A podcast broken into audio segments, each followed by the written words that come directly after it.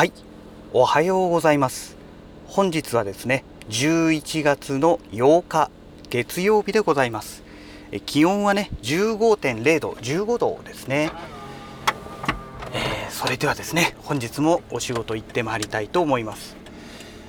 えー、天気はですね、えー、曇りというかですねなんか雨が止んだばかりという感じですね。路面がねまだしっかり濡れてましてほんとさっきまで雨降ってましたという、まあ、そんな感じの天気ですね。えーと、一部ね、あのー、もう青空がねもう見え始めてきているというそんな状態の天気ですね。いやー今日月曜日ですから、まあ、今日一日頑張ればね私もお仕事、えー、これで明日明後日一応はお休みというね、えー、状態になってますのでなんとか頑張って乗り切りたいなと思っておりますけどもまあなかなかね体力的にはしんどいんですがえ、ー、とねえー、一つねあのボディバッテリーのお話になるんですけども、えー、この状況がねなんとなく分かってきまして、えー、というのがですねあの昨日おとといその前かなあの全然ねボディバッテリーの数値がね、え夜寝てもね全然回復していなかったんですね。朝起きたらボディバッテリーの数値が28というねえ驚異的なね 低い数字になっていたんですよ。朝起きて50下回ってる。しかも28ですからね。もうその半分ぐらいじゃないですか。いやこれはまずいななんてなんて思っていたんですけども、えー、翌日はね結構回復してましてで今朝はね目が覚めたら100になってたんですね。あれれって思いましてでねちょっと気になったことがあったんですよ。それはね夜のお食事ですね。えー、夜の食事の種類ですね。それとあと食べた時間ですね。これによってね回復の仕方がだいぶ違うなっていうことにね、まあ、気づいたというか、まあ、まだたった1回のね、えー、事例でしかないんですけども、えー、たった1回の事例ではあるんですがただ確実に違うなということが分かりましたので、えー、おそらくそうではないかなという仮説をね今私の中で立てているんですけどもいわゆるその炭水化物ですよね。まあ、あの2つの仮説といった方がいいですね。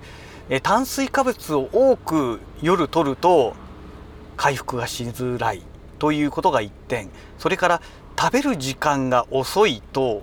えー、回復するのが遅いというかもう全然回復しないっていうねあそっか。あと3つ目の仮説もありますね。その両方が重なるとダメっていうね。で昨日の夜はねご飯食べたのがね比較的、えー、この何日か前と比べると比較的早くてえ、ー、と8時8時半だかそのぐらいにはもうご飯食べてましたのででしかもレトルトのね、えー、ご飯温めてレトルトのカレーをかけてねささっと食べてしまったというね。まあそんな状態だったんですよね。ですのでまああっという間にね帰宅して着替えてですぐもう温めてで食べてというね、まあ、そんな流れでしたので早く食べれたんですけども、まあ、その後ねしばらく寝ないでね、えー、あのアクアリウムのね90センチの水槽の水がねなんかねこの間交換したばっかりなのに結構汚れてたのでまたねバケツで3杯分まあ30リットル近くね、え、捨ててでまた同じ30リットル近くをね、えー、足したという、まあ、そんな状態だったのであのすごい時間かかったんですよ。というのがね、えー、逆浸透膜の、えー、浄水器の水を使いますのでなかなかね水がたまらないんですね。でまあご飯食べてる間に1杯ぐらいたまるかななんて思ったけど全然甘くてですね、えー、10リットルのバケツがたまるのにね、えー、まあ大体30分分から40分ぐらいかかるんですね。ですのでまあ到底足りなくてですね、まあ、ゲームやりながら、えー、時間潰してね待ってね、えー、それで、えー、まあ実質30リットルないと思うんですけどね1杯あたり30リットルもない量で貯めてましたので、えそうしないとバケツがね重くなってね持ち上がらないものですので、えですのであのまあ8割ぐらいですかねだから多分1杯あたり8リットルぐらいだったんじゃないかなとは思うんですけどもそれを2回と、えー、10リットルを超えた状態に最後の方がねもう半分眠っちゃってましたので、えー、10リットルを超えた多分12リットルぐらい入っていたんじゃないかと思うんですけどそれをね半分に分けて2回入れましたのでうんだからまあどちらにしてもまあ30リットル近く入っていたんじゃないかなと思うんですけどね。うんまあ、そんな感じで入れ替えましたのでねであとはあの投げ込みフィルターをね新しいやつもねぶっ込んでね、えー、ゴミもねだいぶあのなくなりましたので、まあ、昨日の夜の時点と比べたらね、えー、結構水がきれいになったんじゃないかなと思っておりますがうんまあそれでもねまだまだねあのゴミが浮いてるんですよ。でよくよく見たらねあのえ、ー、となんだっけな水作の上部フィルターのフィルターがねもうね目詰まりしてるなんていうレベルの状態ではなくてですねほんとひどいゴミがねもう詰まっちゃってたんですね。なのでまあ今夜ねゆとりがあればねそれもね新しいものにちょっと交換しようかなと。で水作のその上部フィルターっていうのがですね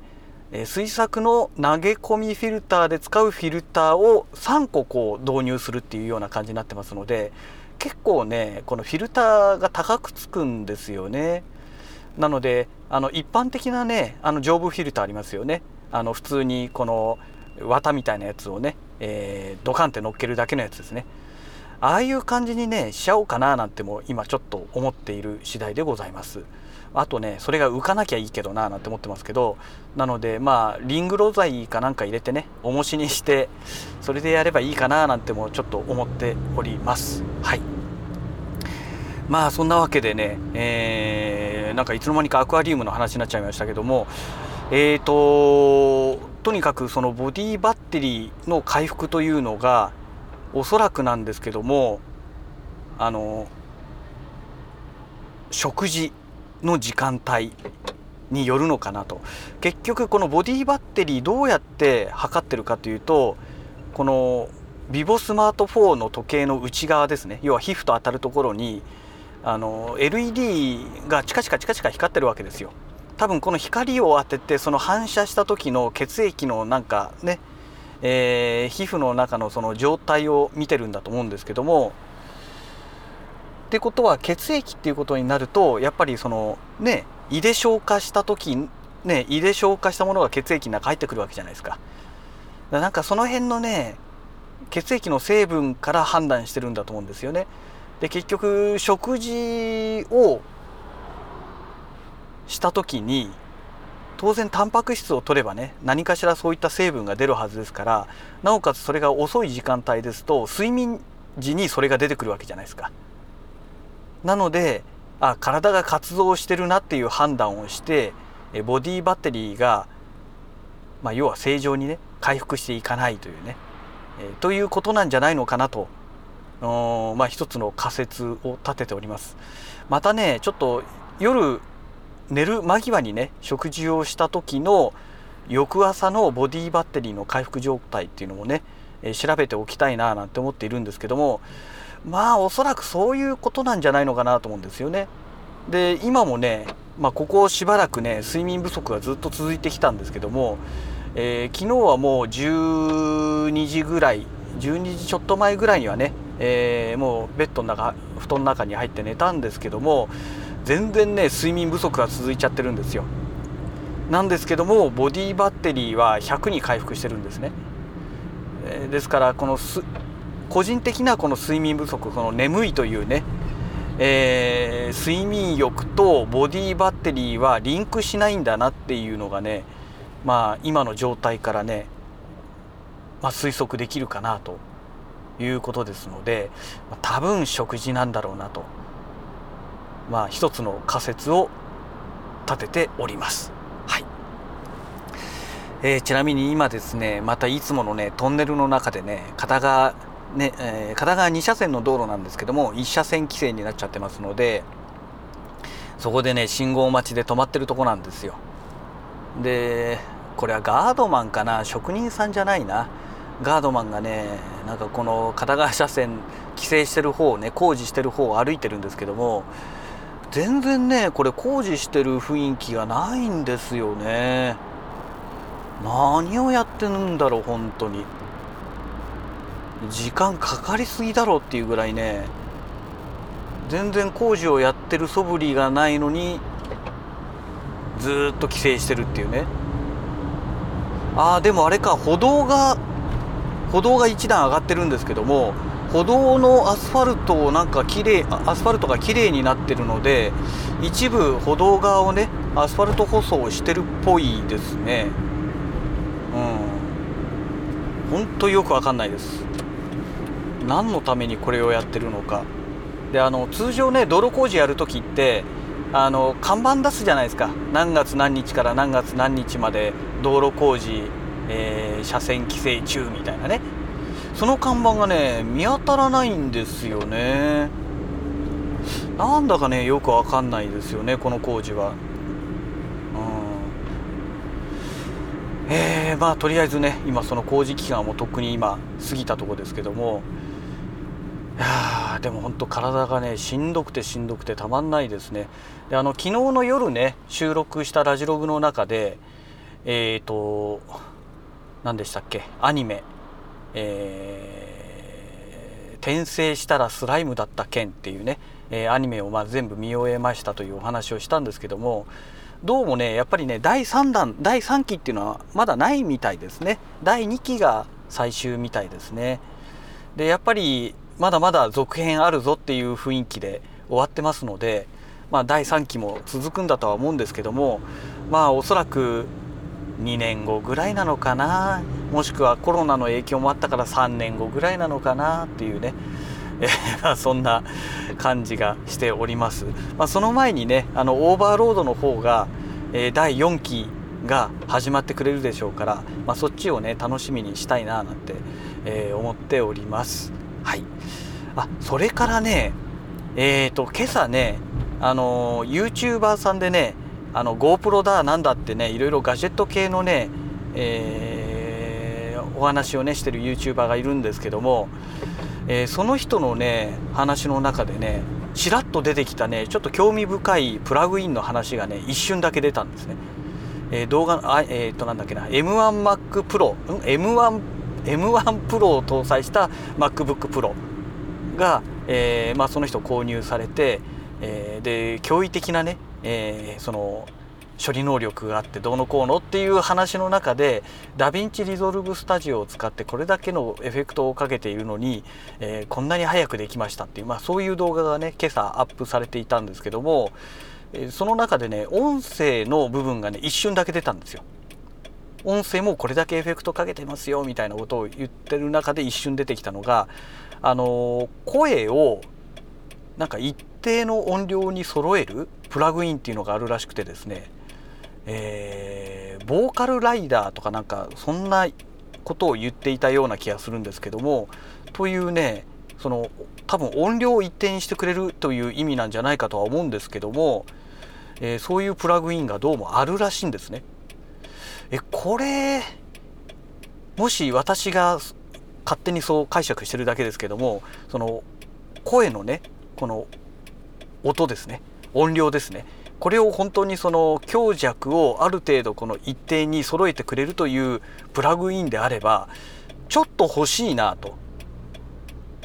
えー、思ってるんですよね、えー、どうしてもこの車の中でね収録してますとどうしてもこの声の大きさまあ自宅でね収録しても多少のね声の大小が出てきてしまいますのでその時のね音量調整っていうのが非常に面倒くさいんですよ。でそれをねちゃんと一定にねあの揃えてくれるのであればこんなにありがたいことはないですよね。音のねレベル調整っていうのを手動でやらなくていいわけじゃないですか。だから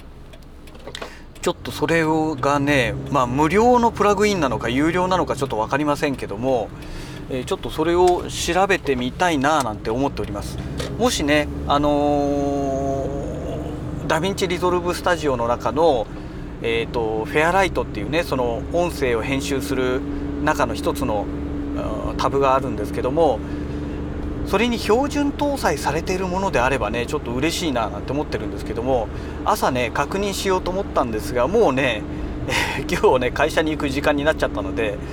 で私のあの iMac はね起動するのにね34分ぐらいかかっちゃうんですよ。その DaVinci Resolve Studio を起動するのにね。だからもういいやと思ってね,、えー、ね今確認したからといって仕事で使えるとかそういうものではありませんからまあ帰宅してからね、えー、確認すればいいかななんて思ってるんですけども、ね、それがもし無料のものか無料配布されているものかもしくは、えー、標準でね入ってきているプラグインであればちょっとね今後のこのラジログでね、えー、使いたいななんて思っております。基本的にねフェアライトでの編集っていうのはねあのいわゆるイコライザーぐらいなんですよね。あの低音の部分カットしたりとかね。で特にこの車の中で収録してる時にはあの走行音がかなり入りますので 800Hz 以下っていうのはねほとんどカットします。えっ、ー、とまあ 600700500500Hz ぐらい400かな？400Hz ぐらいから 800Hz ぐらいまでは完全にはカットしないんですけども、えー、それよりさらに下の部分はねもう完全にカットして、えー、それでカットすることによってね車の走行音とかもねだいぶ減ってくれるんですね。で 800Hz 以下も全部カットしちゃうとちょっとね本当に声がねおかしくなってしまうのであのー、まあ完全にカットするのではなくてね半分ぐらいに減らすっていう感じですかね。でそうすると今度は 800Hz 以上のあの周波数が残るという状態になりますので、うん、まあまあなんとなく聞き取りやすくなるんじゃないのかなというね、えー、まあそんな状態なんですけども。だからちょっとねその時にねボリュームがね大きくなったり小さくなったりすると今度は音割れとかねいろいろねまあ面倒くさいことが起こるわけですよ。だからねまあその辺がね、えー、手動ではなくて自動でねある程度やってくれるような、えー、そういうものになってればねありがたいなと思っている次第でございます。はい、えー、そんなわけで、えー、会社の駐車場にね、え、もう着きますので、え本日のねラジログはこの辺りで終了したいと思います。それではまた。